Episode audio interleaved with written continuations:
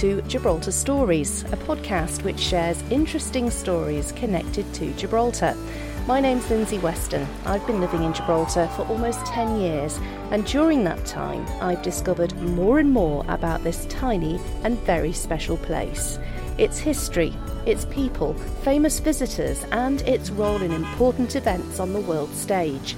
From Darwin and the Neanderthals to James Bond, and from cybersecurity to fashion design, Gibraltar may be small, but it has a lot of stories to tell. This skull, Darwin held it in his hands, and he, he talked about the, the magnificent Gibraltar skull. And so it was almost complete. So it was almost giving people an idea of what these people were like and the, how different they were from us. The, the strategic position always matters in terms of how um, others view Gibraltar and the interest that can be gained out of control of, of, of the place. Never I was ever gonna think that I would be making a dress and it was going to be Kaiane and she was going to be there in the Miss World pageant and she was going to win. So um, basically, yes, I cried loads. We're punching above our weight massively, you know. This is it's like everything. You look at the Gibraltar Football Association, the same thing. You you cannot again we're a pool of thirty thousand people, and you can only pick your team from thirty thousand people. So then you go to UK, and there are millions of people there. But to be up at the same level, I think is amazing. Everybody was rather excited about the whole thing, obviously, especially because it was a Bond movie. Um, and you know what we're like in Gibraltar, we're very proud when, whenever our rock is used for anything. So everybody was very excited. I think everybody felt a little bit like a star, and it's great fun to be on the other side of the cameras. I say it's a microclimate within a microclimate. A microclimate is when you get small changes in a short space. And you know, Gibraltar itself, we know, is very different from like Spain. It never gets quite as hot as nearby Spain or Morocco, never gets quite as cold in the winter. There's only been one time that there's ever been an air frost that's been recorded. I arrived here and I looked at uh, Marina Bay and I went, ah, now that's where my the, the, mur- the murderer's uh, yacht is moored. And that's where that so and so that flat over in Neptune House, and that's the runway, and that's where the chase takes place. So it's wonderful.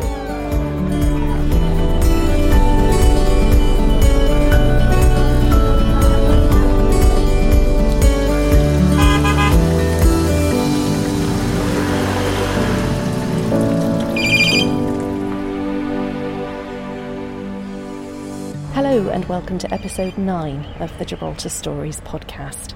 With 120 days left to go until the arrival of the biggest sporting event to come to the Rock, construction is going on at full tilt here at Europa Point and at Lathbury Barracks to get the new facilities ready in time. The Gibraltar 2019 NatWest International Island Games will see 2,500 visitors from 24 different islands arrive here in Gibraltar in early July. Gibraltar stepped in to host the Games after two other islands pulled out. I went along to the Games headquarters to speak to Chair of the Organising Committee, Linda Alvarez, about the huge preparations that are going on, why Gibraltar competes when it isn't actually an island, and how the competition first started. Well, really, what happened is in 1985, a group of um, islands around the British Isles decided that they want to compete at some tournaments, um, and so they sort of got together and had like an inter-island games, and from that it's developed to an island games. Now, this happens every two years, where the games go to different islands, um, not just the British Isles, into Europe now, and we also go further down south to the South Atlantic and to the Caribbean Sea. Um, there are actually 18 sports that can be competed in.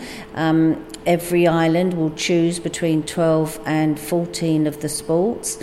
And it can it happens for about eight days, between seven and eight days, so every two years. Now, I've, I've got to point out something quite obvious, and that's that Gibraltar's not an island. So, how did Gibraltar get involved? Well, in 1985, when we applied to join the um, the Island Games, um, the frontier was co- closed, and so we were very lucky, I think, at the time where they were trying to get a lot of islands to join them because it had just started. And so they actually accepted the fact that um, we had sort of really, a, a, as a closed frontier and the three sides by water, that we were sort of politically an island, and so they allowed us to join. And how's Gibraltar's record been right the way through up until now? Do we have great success or? Well, you've got to realise that there's lots of big islands there, there's lots of small islands, it's quite a mix. We usually come, because there's actually 24 islands in the game, so we usually come sort of halfway. Um, and, you know, we do, some years we do better than others, and it just depends to a certain extent on what sports are in the games as well. Um, but, you know, for such a small island, we do very well.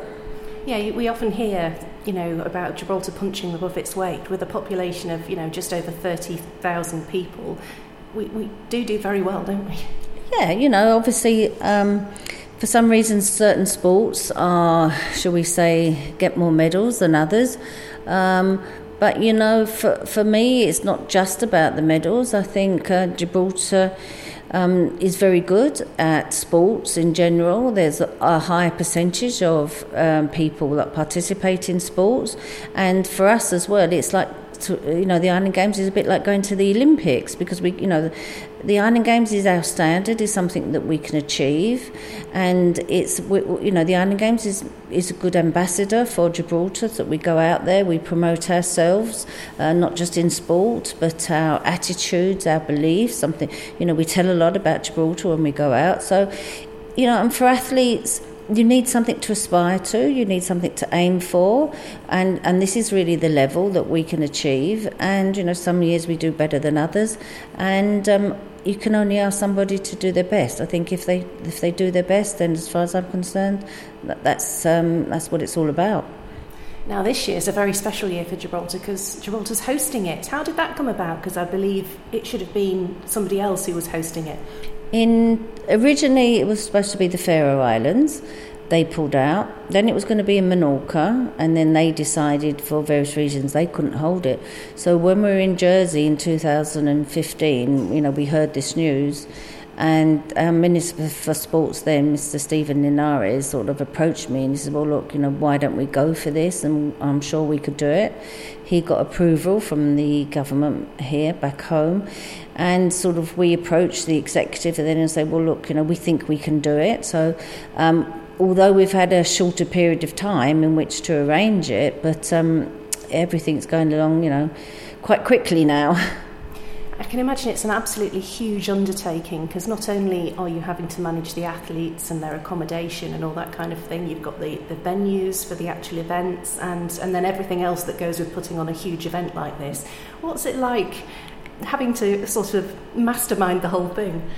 Well, I, you know, I think I'm lucky in the fact that I've been involved in the games, you know, since it started. Really, you know, I participated in 1987 as a badminton player, so I've gone through the roles of being a, a player, a team manager, you know, secretary. I was involved in the games when we held it here in 1995 as well.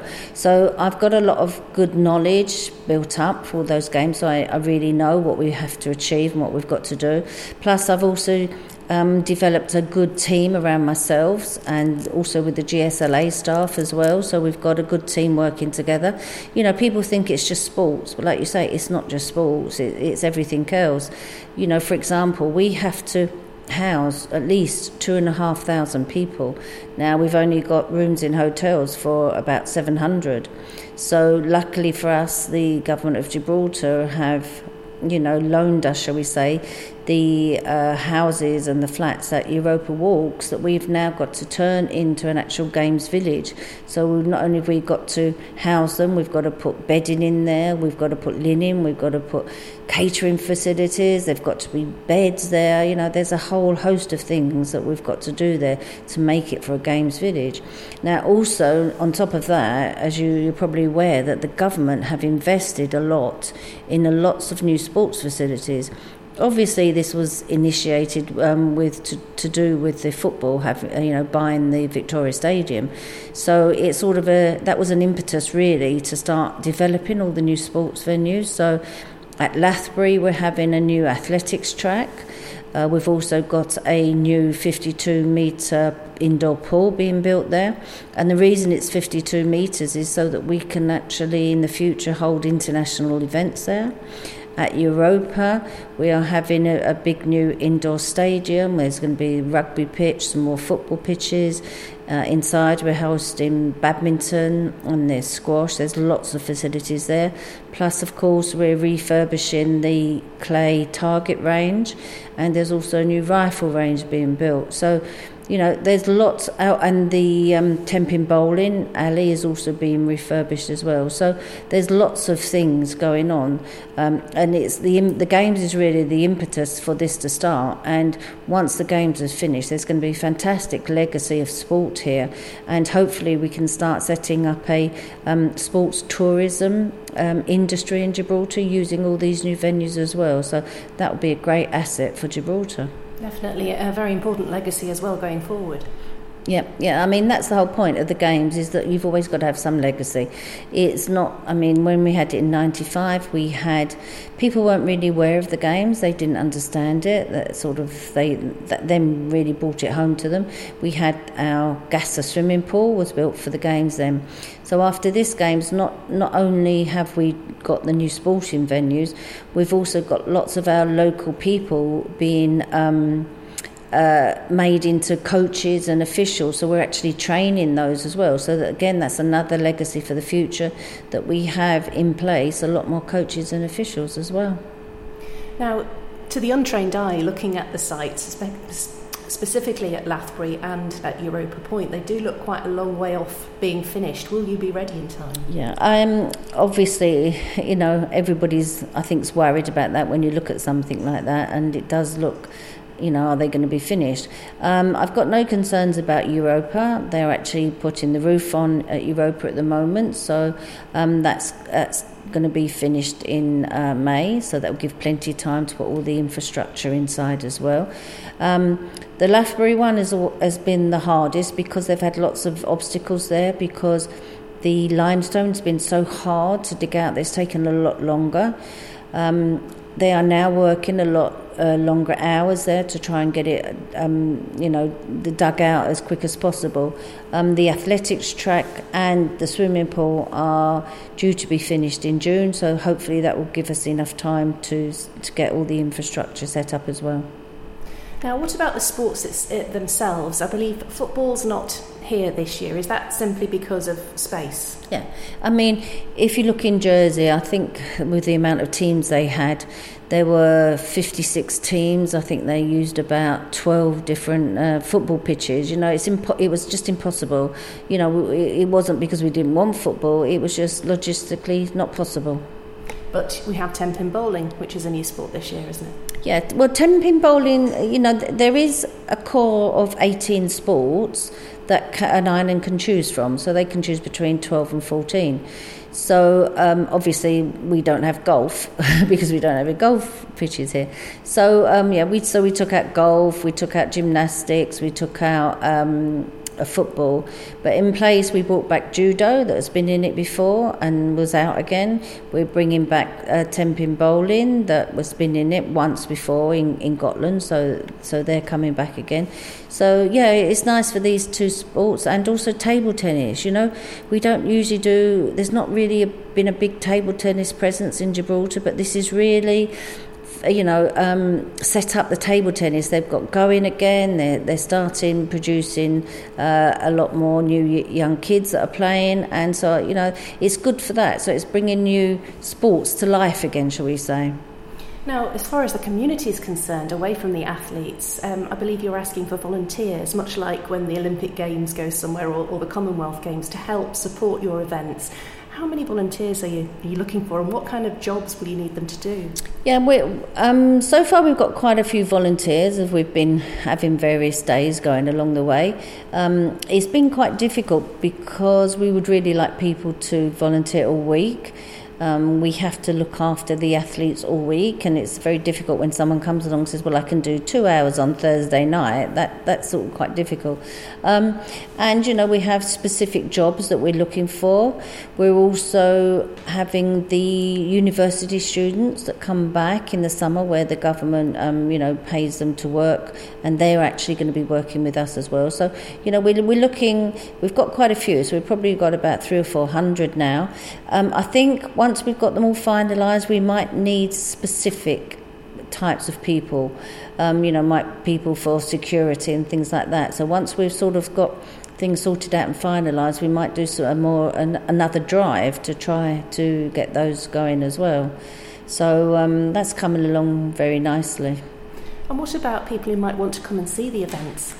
Yeah, um, it would be great because all the the events um, is uh, open. It's free, it's free. It's uh, it's okay for anybody to come to come along, and uh, just come along. You know, we're having a um, so we say a game square in Casemate Square. That's going to be our game square every night. Hopefully, we're going to have. Um, medal presentations down there, and then it's going to be a bit like summer nights. There's going to be entertainment. So for the whole week, we just want people to come along. So we want them to come to, to visit the sports. We want them to have a look because it's uh, also the kids from school because it's going to be the school's going to be closed, so it'll be holidays.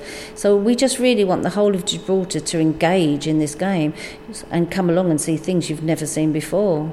Well, I guess we're so lucky in Gibraltar, aren't we? Because so many wonderful things do come, and we have it on our doorstep. We haven't got far to, to go. So uh, I, I, certainly from my experience, I imagine that the community will embrace the games when they're here. Yeah, I, I you know, I, I do hope they will. I'm sure they will. Once they realise what's going on, I mean, we're trying to do quite a lot at the moment.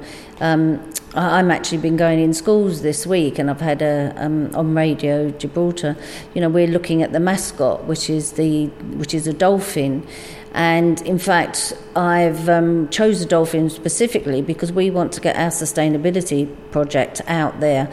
Um, we do not want to have this single-use plastic water bottles because if you imagine we've got two and a half thousand people, the, the we'd, we'd end up having thousands and thousands of bottles. So we don't want to do that.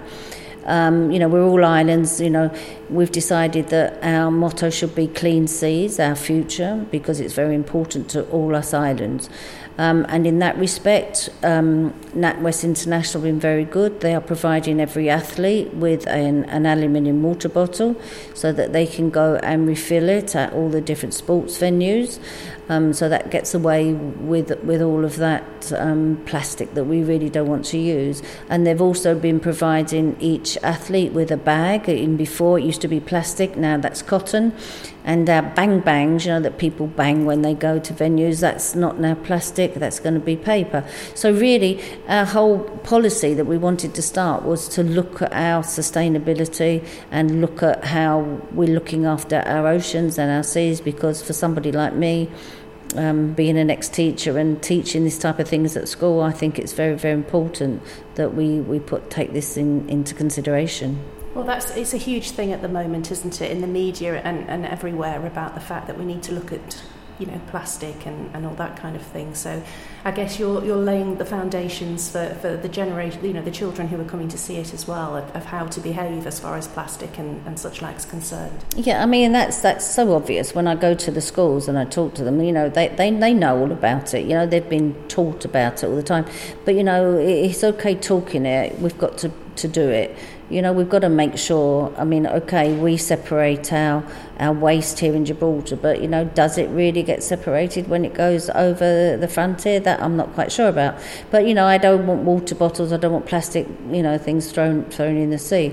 And to that end as well, um, our, um, Minister Cortes is actually going to host a an environmental um, forum for some of the uh, VIPs from and politicians from the islands just before the game start as well, because you know, sort of see if we can get together with some policy for all the islands about looking after our seas for the future.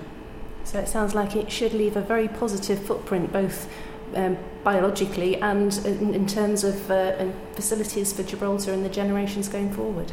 Yeah, with the sustainability, it's um, you know we can try our best. It's a starting point. Let's say let's let's start with that. You know, we try. We're trying our best this time to see how far we can we can get with this, and hopefully, like we say, future generations can take this on board and do something with it.